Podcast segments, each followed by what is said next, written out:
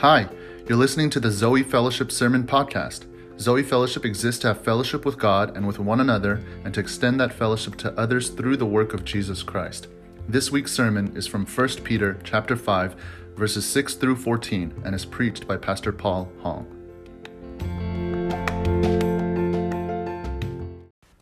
Due to the outbreak of the COVID 19 virus, Zoe Fellowship Sunday services have moved online until further notice. We hold our Sunday services at 1 p.m. You can find a link to the live stream in the description box. Alrighty, so one more week from home. Um, I am now, Anna is totally fine now. Uh, thank you for your prayers. And uh, just again, erring on the side of caution, decided that I should stay home as much as possible. Um, and then uh, hopefully next week we'll get back to more of a normal looking uh, service. So, with that being said, um, if you have your Bibles, please turn to 1 Peter chapter 5. Um, we are in verse 6, and we're going to go through the end. We're going to end 1 Peter today. Um, and just, I guess, by way of announcement, starting next week, we'll go into 2 Peter. Um, and uh, we're going to try and finish that. We're going to knock it out in uh, four weeks. Uh, the rest of May, we'll spend our time in Second Peter, and then starting in June, we'll begin the book of Ecclesiastes, which is uh, a book of wisdom in the Old Testament. So, with that being said, First Peter chapter five, starting in verse six to the end of the book, it says this. Humble yourselves, humble yourselves, therefore, under the mighty hand of God, so that at the proper time he may exalt you, casting all your anxieties on him because he cares for you. Be sober minded, be watchful. Your adversary, the devil, prowls around like a roaring lion, seeking someone to devour. Resist him, firm in your faith, knowing that the same kinds of suffering are being experienced by your brotherhood throughout the world. And after you have suffered a little while, the God of all grace, who has called you to his eternal glory in Christ, will himself restore, confirm, strengthen, and establish you. To him be the dominion forever and ever. Amen. By Silvanus, a faithful brother as I regard him, I have written briefly to you, exhorting and declaring that this is the true grace of God. Stand firm in it. She who is at Babylon, who is likewise chosen, sends you greetings and so does Mark, my son. Greet one another with the kiss of love. Peace to all of you who are in Christ. This is God's word. Well, thank you again uh, for joining the live stream. Uh, again, these are some weird times. I think the government has started to, or at least uh, some governments have started to try and open back up again. Um, but uh, we should all just practice caution, continue to social distance, continue to wear masks. Those are all still good things to do since the the curve has not been flattened yet. I think the past week, like there was a there was a period of a few days where new highs started coming out for Texas, um, daily death tolls and, um, and, and cases. So please still be cautious, stay safe. Um, those kinds of things that are still really really important. So. So we're ending First Peter today, um, and you know, thinking about thinking back these past few months and thinking about Peter. Obviously, we've gone through a lot of different things, talking about um, the holiness of God and particularly the holiness of His people, um, and that how we as God's people are meant to be distinct from the world, right? Uh, that we are supposed to be holy, that we're supposed to be people marked out in society by our behavior and the way we act, and who our ultimately our allegiance is to, which is to King Jesus. So, the, with that being said, um, the only way we can do that is that we have to stand firm uh, in uh, what we believe in ultimately, right? Um, ultimately, we have to think about what are the things that we are going to die for, right? Ultimately, what hills are we going to die on? Um, what things are going to shape our perspective of the world, about how we behave, about uh, what, what will uh, build our relationships on. Um, everything has to be anchored down, right? Um, ultimately, when, uh, when the storms come in and when the, the crashing waves of uh, persecution and suffering and trial and sin and failure, when these things start crashing down on you, what will be the anchor that is keeping you in place, right? And whatever that is, that is the thing that you're, you are to stand firm in, right? Um, and these days, obviously, I feel like, and maybe this is just my observation, but I feel like, and maybe also because it's an election year, um, just politics has been the things that people have been kind of focused on. They have a lot of viewpoints and opinions, and they're staking their ground on, on those ideas and values that certain political parties may have. But is that what Christians want to do, right? Is that what, what Christians want to be associated for? Um, I would say if we're talking about if we're talking about Christians in politics, I would hope that I could offend both parties as a Christian. That I would offend a liberal and I would offend a, I would offend a conservative. You know, um, and certain viewpoints that I might have and certain values that I hold.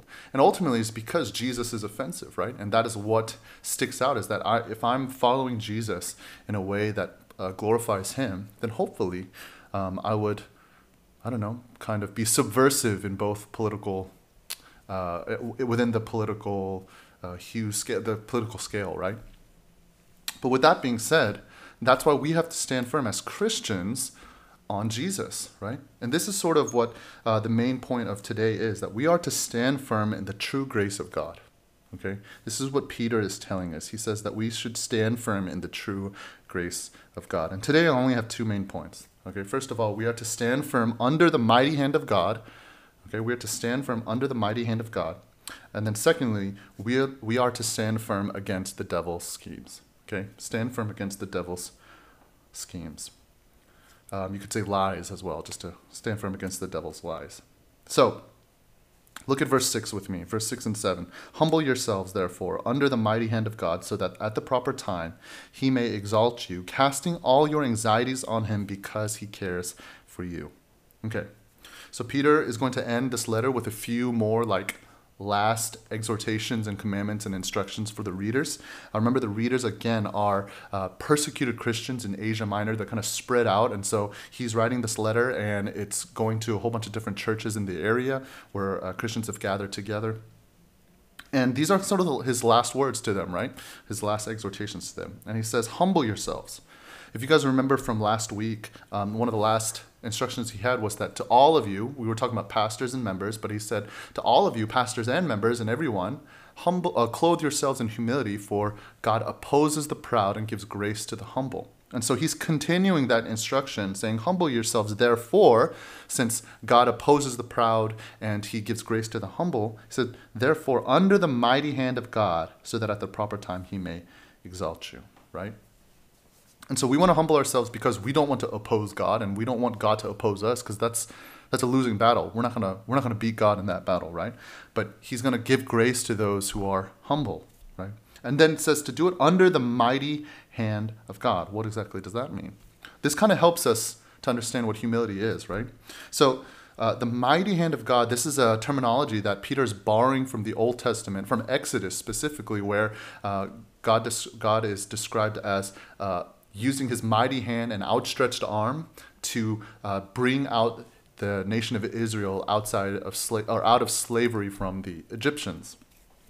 And so, that same mighty hand of God that delivered these Israelites out of slavery is the same mighty hand that we are to humble ourselves under right? So we are supposed to humble ourselves under the, the, the mighty, powerful hand of God. He powerfully displaying his glory and power to um, the Egyptians, the proud Egyptians, um, pulled them out uh, out of that slavery and bondage. And so, in the same way, we are to, in practicing humility, to put ourselves under the mighty hand of God, meaning that we are to trust his power right? We trust that He's stronger than us, that we have to admit and confess our weakness, that we cannot save ourselves, but rather we have to humble ourselves to the point that we understand that God is the powerful one working here, and that us, when we do our work, we're doing it by God's grace, humbly serving Him and His people. And so it's the same mighty hand and outstretched arm that delivered the Israelites out of slavery in Egypt is the same hand that we are to humble ourselves under. But then he says uh, to do that so that at the proper time he may exalt you. So this is the pattern that we kind of see in Scripture all the time. Okay, that when you humble yourselves, when you suffer, then it ultimately leads to glory.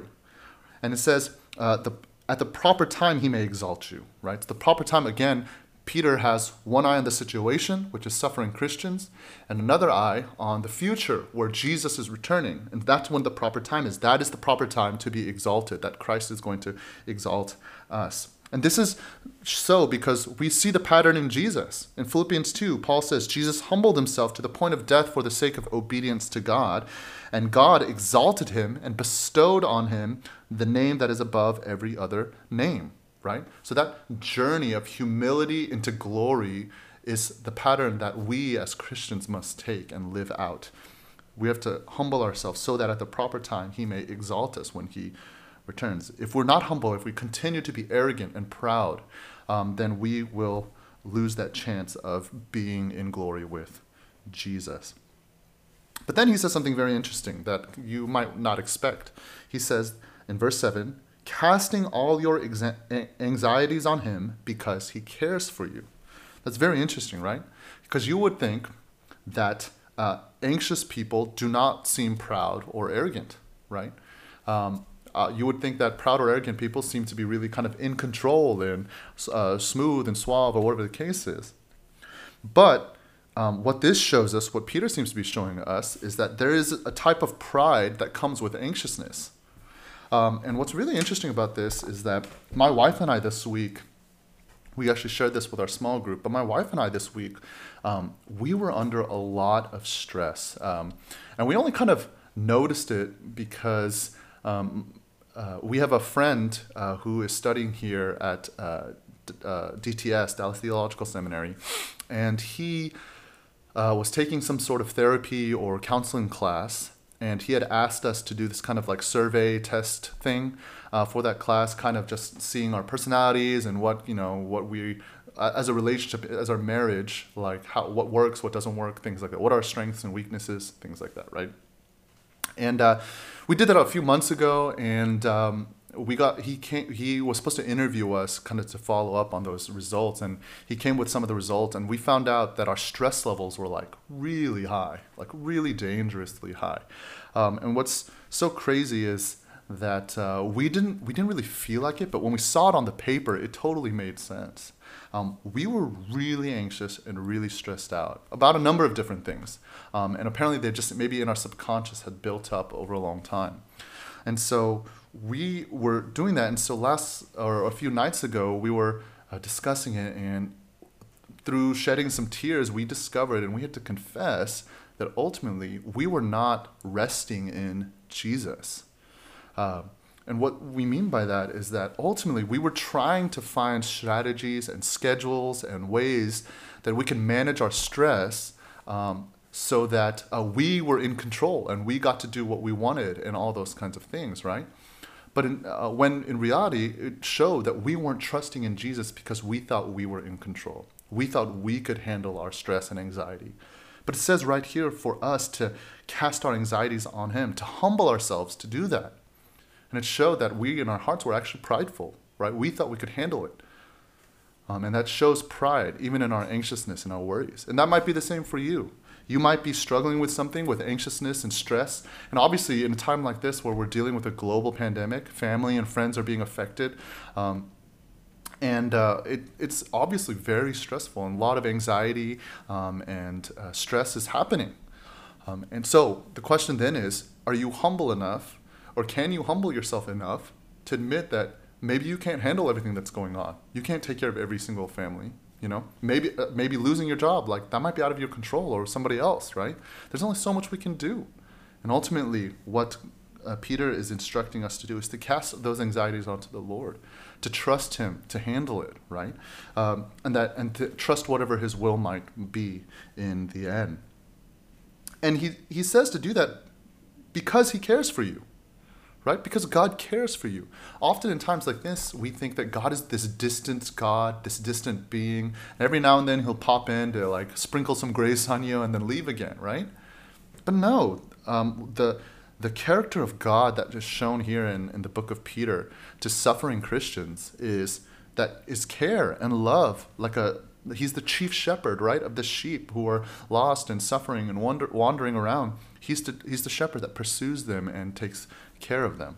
And in the same way, This is why we can cast all our anxieties on the Lord because He cares. It's not that He doesn't care. Now, some of you, if you claim that um, that you think that God doesn't care, well, think about this. Then why did He send His Son to die? Why did He come down in flesh, suffer all the things that He did, was unjustly accused of crimes, He was beaten and mocked and scored, and He was thrown up on a cross? Why would He do that if He didn't care? So I think that's that's the last accusation we can make against God. That's not an accusation we can make with good conscience. It's because He sent His Son to die, suffer and die on the cross for us, and ultimately shows that He does care for us. That's the proof of His care for us. Is because of the gospel, because He sent His Son.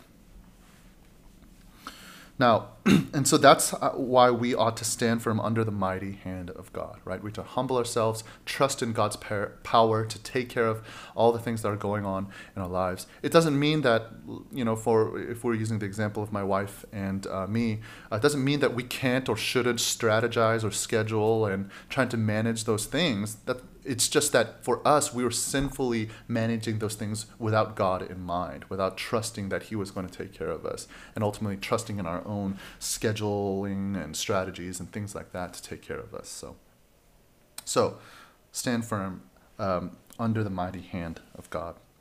Now, verse 8 Be sober minded, be watchful.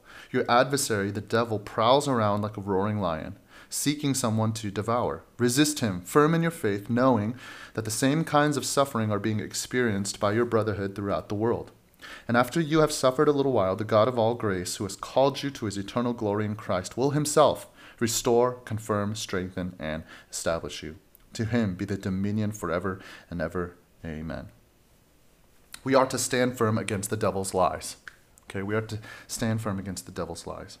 Now, this first exhortation that Peter gives us is be sober minded and be watchful. This should sound familiar because he, this is a commandment that he's given to us before in this letter. He says in chapter 1 and in chapter 4. In all three of these contexts, he's always referring to, again, the final judgment, right? And he does this in verse 10 for us. After you have suffered a little while, the God of all grace who has called you to his eternal glory in Christ, right?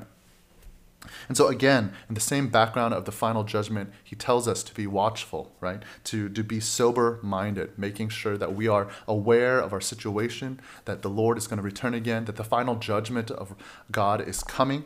And so we have to live our lives uh, in light of that reality.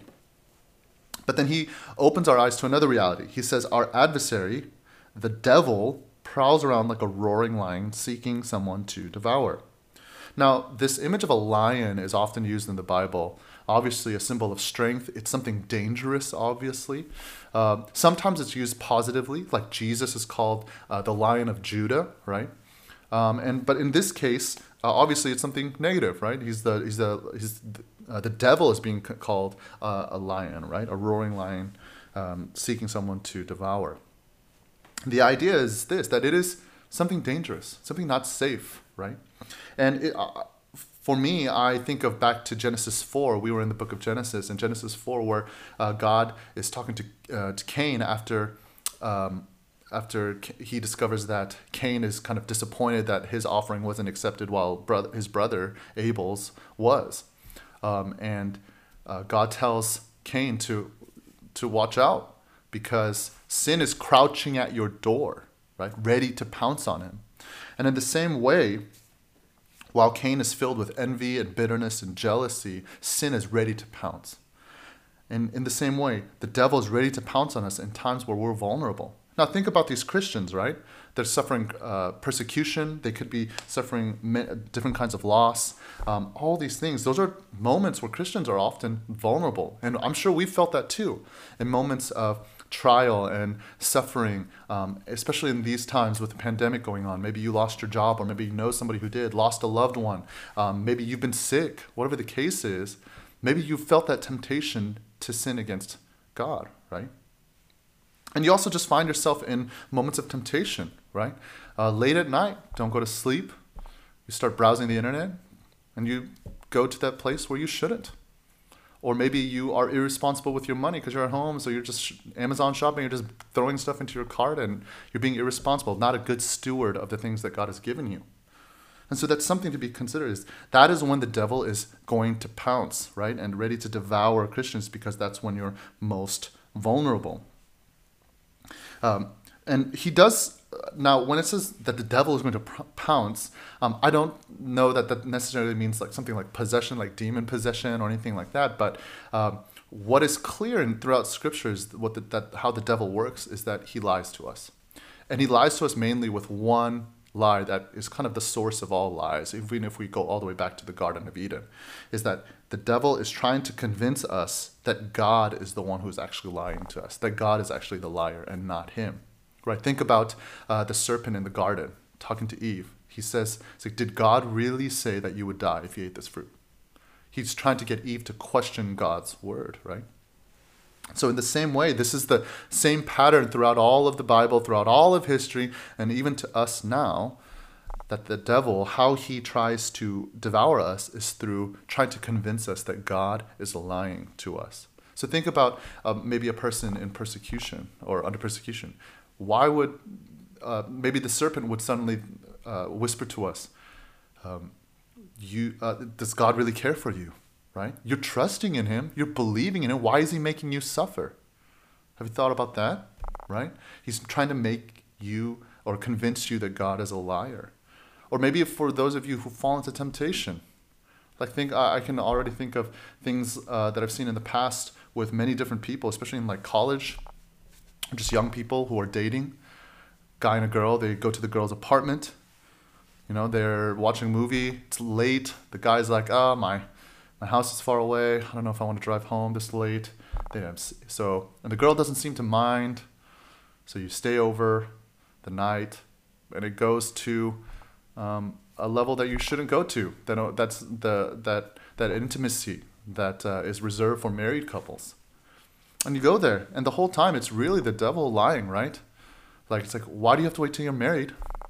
you might be whispering, maybe you've done it once before, and the, the, the serpent's like, well, you messed up anyway already. What's the big deal now? What should, why should it stop you now?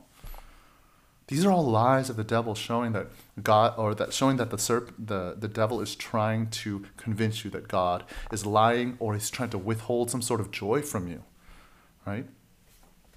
And so, with that being said, we have to be very aware, sober minded, watchful, and especially in moments of vulnerability, which will happen that that is when the devil often strikes, and we have to be watchful of that.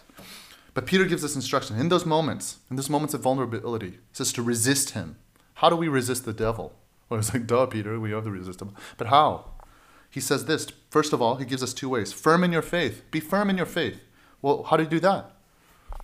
This is the, this is the reason why we always uh, emphasize daily Bible reading and prayer.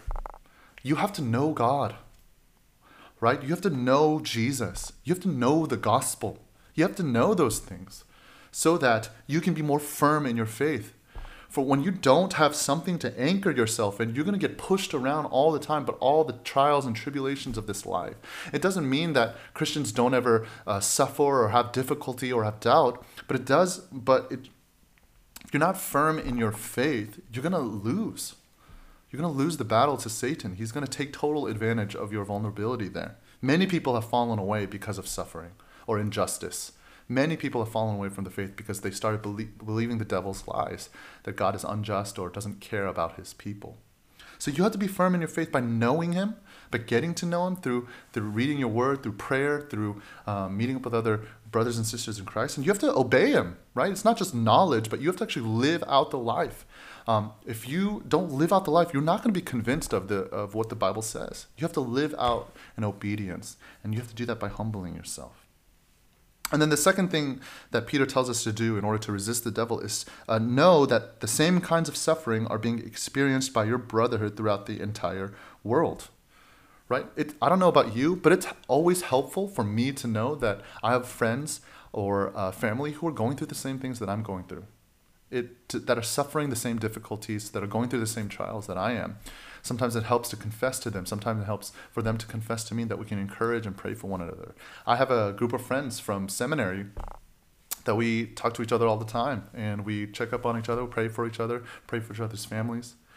And so that's the kind of thing we need to be able to do is to understand, know that we have brothers and sisters in Christ who are going through the same things that we are.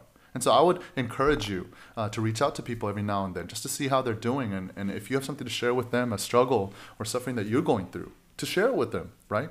To get that out. And, be, and rather, rather than trying to tackle it on your own and letting the devil uh, take you out, instead, why don't you group up with people to help uh, fight the devil's lies together? That would be better. But then it says this in verse 10 um, and after you have suffered a little while, the God of all grace, who has called you to his eternal glory in Christ, will himself restore, confirm, strengthen, and establish you. To him be the dominion forever and ever. Amen. Suffering will happen. You may lose everything in this life your job, your money, your material things, right? Your friends, your family, they may backstab you. You may lose your job, your home. All of these things you can lose. Um, everything that we hold dear in this life may die or disintegrate into dust, but the God of grace will himself restore, confirm, strengthen, and establish you when the Lord Jesus returns for the final judgment. So, hear what I'm saying here. Look at the book of Job, right? If you if you know that book of Job, it's about this man who was a faithful man who was very rich. He had a big family, and in some sort of cosmic uh, cosmic bet that the devil makes with God about Job, um, God allows the devil to throw all sorts of suffering at him, right? He takes away his kids, he kills them all with disease, uh, he takes away all his wealth. And so Job is there all alone, except with a nagging wife who just says, Curse God and die. Look what he's done to you. And Job's like, No, that's not how the way it works. And at the very end of it, after uh, after crying out to God about what's happened to him and, and all, all that stuff, at the end of it, God blesses him and gives him twofold of what he had before. Now, this isn't a story about a lot of um, false teachers will use that story to prove something about prosperity gospel, which which says that if you have enough faith or if you give enough, then God will bless you with health and wealth. That is a lie. That is a, yet again another one of Satan's lies that you have to guard against. Um, rather, the picture of Job, who gets blessed doubly at the end of his uh, of that book, is showing that one day through suffering it leads to glory ultimately, when God puts us through suffering, which sometimes He does, it will ultimately lead to the genuineness, sincerity of our faith, uh, the strength of our faith, right? Going through the fire. And it will purify it, and we are to grow, and ultimately it'll lead to glory. And this is what it tells us the God of grace will Himself restore, confirm, strengthen, establish you when our Lord Jesus returns. After suffering for a little while, there's the eternal glory that is in Christ who we've been called to. And so we should trust in that and we should hope toward that. We should anchor ourselves in that hope. So we ought to stand firm against the devil's lies so, um, so that we can reach the end and be with glory in uh, with Christ. So finally, verse 12 by Silvanus, a faithful brother, as I regard him, I have written briefly to you, exhorting and declaring that this is the true grace of God. Stand firm in it. She who is at Babylon, who is likewise chosen, sends you greetings, and so does Mark, my son. Greet one another with the kiss of love. Peace to all of you who are in Christ. This is Peter's kind of just final greetings. Uh, he talks about Silvanus, uh, a faithful brother in Christ. Um, we don't know much about him. But apparently, he's the one carrying this letter to uh, these ch- persecuted churches in Asia Minor. Um, but Peter basically is saying, These things I've written down, all these things that I've told you, that we're born again to a living hope, brought out of darkness into a marvelous light, uh, that we're born of imperishable seed, that uh, we are to submit to our uh, governing authorities, wives submit to your husbands, uh, um, uh, servants submit to your masters, members submit to your pastors, pastors uh, shepherd the flock. Husbands, live with your wives in an understanding way. Um, there's, that there's forgiveness in Jesus, that God loves us and is caring for us, that He's the good, the chief shepherd of the flock. All these things that Peter has been writing to us for these past few months, he is saying that th- those things, this is the true grace of God, right? Those things are the true grace of God, and we ought to stand firm in it. Right? And that's what we ought to do, to stand firm in the true grace of God. Now, how can we do that? Well, what's interesting is after all this specific instruction, what Peter wraps up with in his final greetings is uh, that he shows that there are greetings from other churches. Okay, so he says, She who is at Babylon. Now, that might be kind of confusing, but this is how they often talked about churches. Is they would say the elect lady that's in this city and this city, and they would refer to them as a, a female, right? They would use a female pronoun to describe the church because it's the bride of Christ, right? But it says, She who is at Babylon. Babylon isn't literally Babylon, but um, a lot of uh, Jewish Christians would use Babylon to describe sort of the headquarters of the enemy Babylon in this case was probably Rome. Rome is where probably this epicenter of Christian persecution it probably began. So in the same way that Christianity spread out, persecution started in Rome, and they used the word they used Babylon because Babylon was the uh, the, the capital of the Assyrians, who were the enemies of Israel uh, back in when they were in exile. So if you were to read in the Old Testament, you'd probably discover that, right? And so they would use this sort of ancient language to describe what's been going on. And so basically, the church in Rome, which is also being persecuted, um, she sends you greetings, right? Saying there's this relationship that's happening between different churches in different cities right? And this should be sort of an example to us. It's it's sort of what we call the Catholicity, the Catholic Church. Now, it's different from Roman Catholic. That is a specific. That's a separate thing altogether. When we say the church is Catholic, we, we're saying that there is a universal church, right? There's a there's a connection that we have that Zoe Fellowship has with other local churches all over the world, including churches like New Song and Yongnak and and Watermark and the Village. All these churches, we are all part of this Catholic Church, the universal church. Um, and so, in this sort of society where there's persecution, Christians need to come together or at least uh, support one another uh, so that they knew that they had brothers and sisters in Christ everywhere, that they were not the only ones suffering these things. And so, Peter lets them know that, hey, you guys are not alone in this. There are Christians all over the world, inc- including this church in Rome that I've either visited or whatever the case is and they're suffering too, and they're suffering alongside you.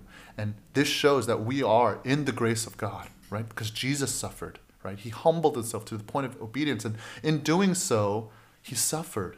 He died, right?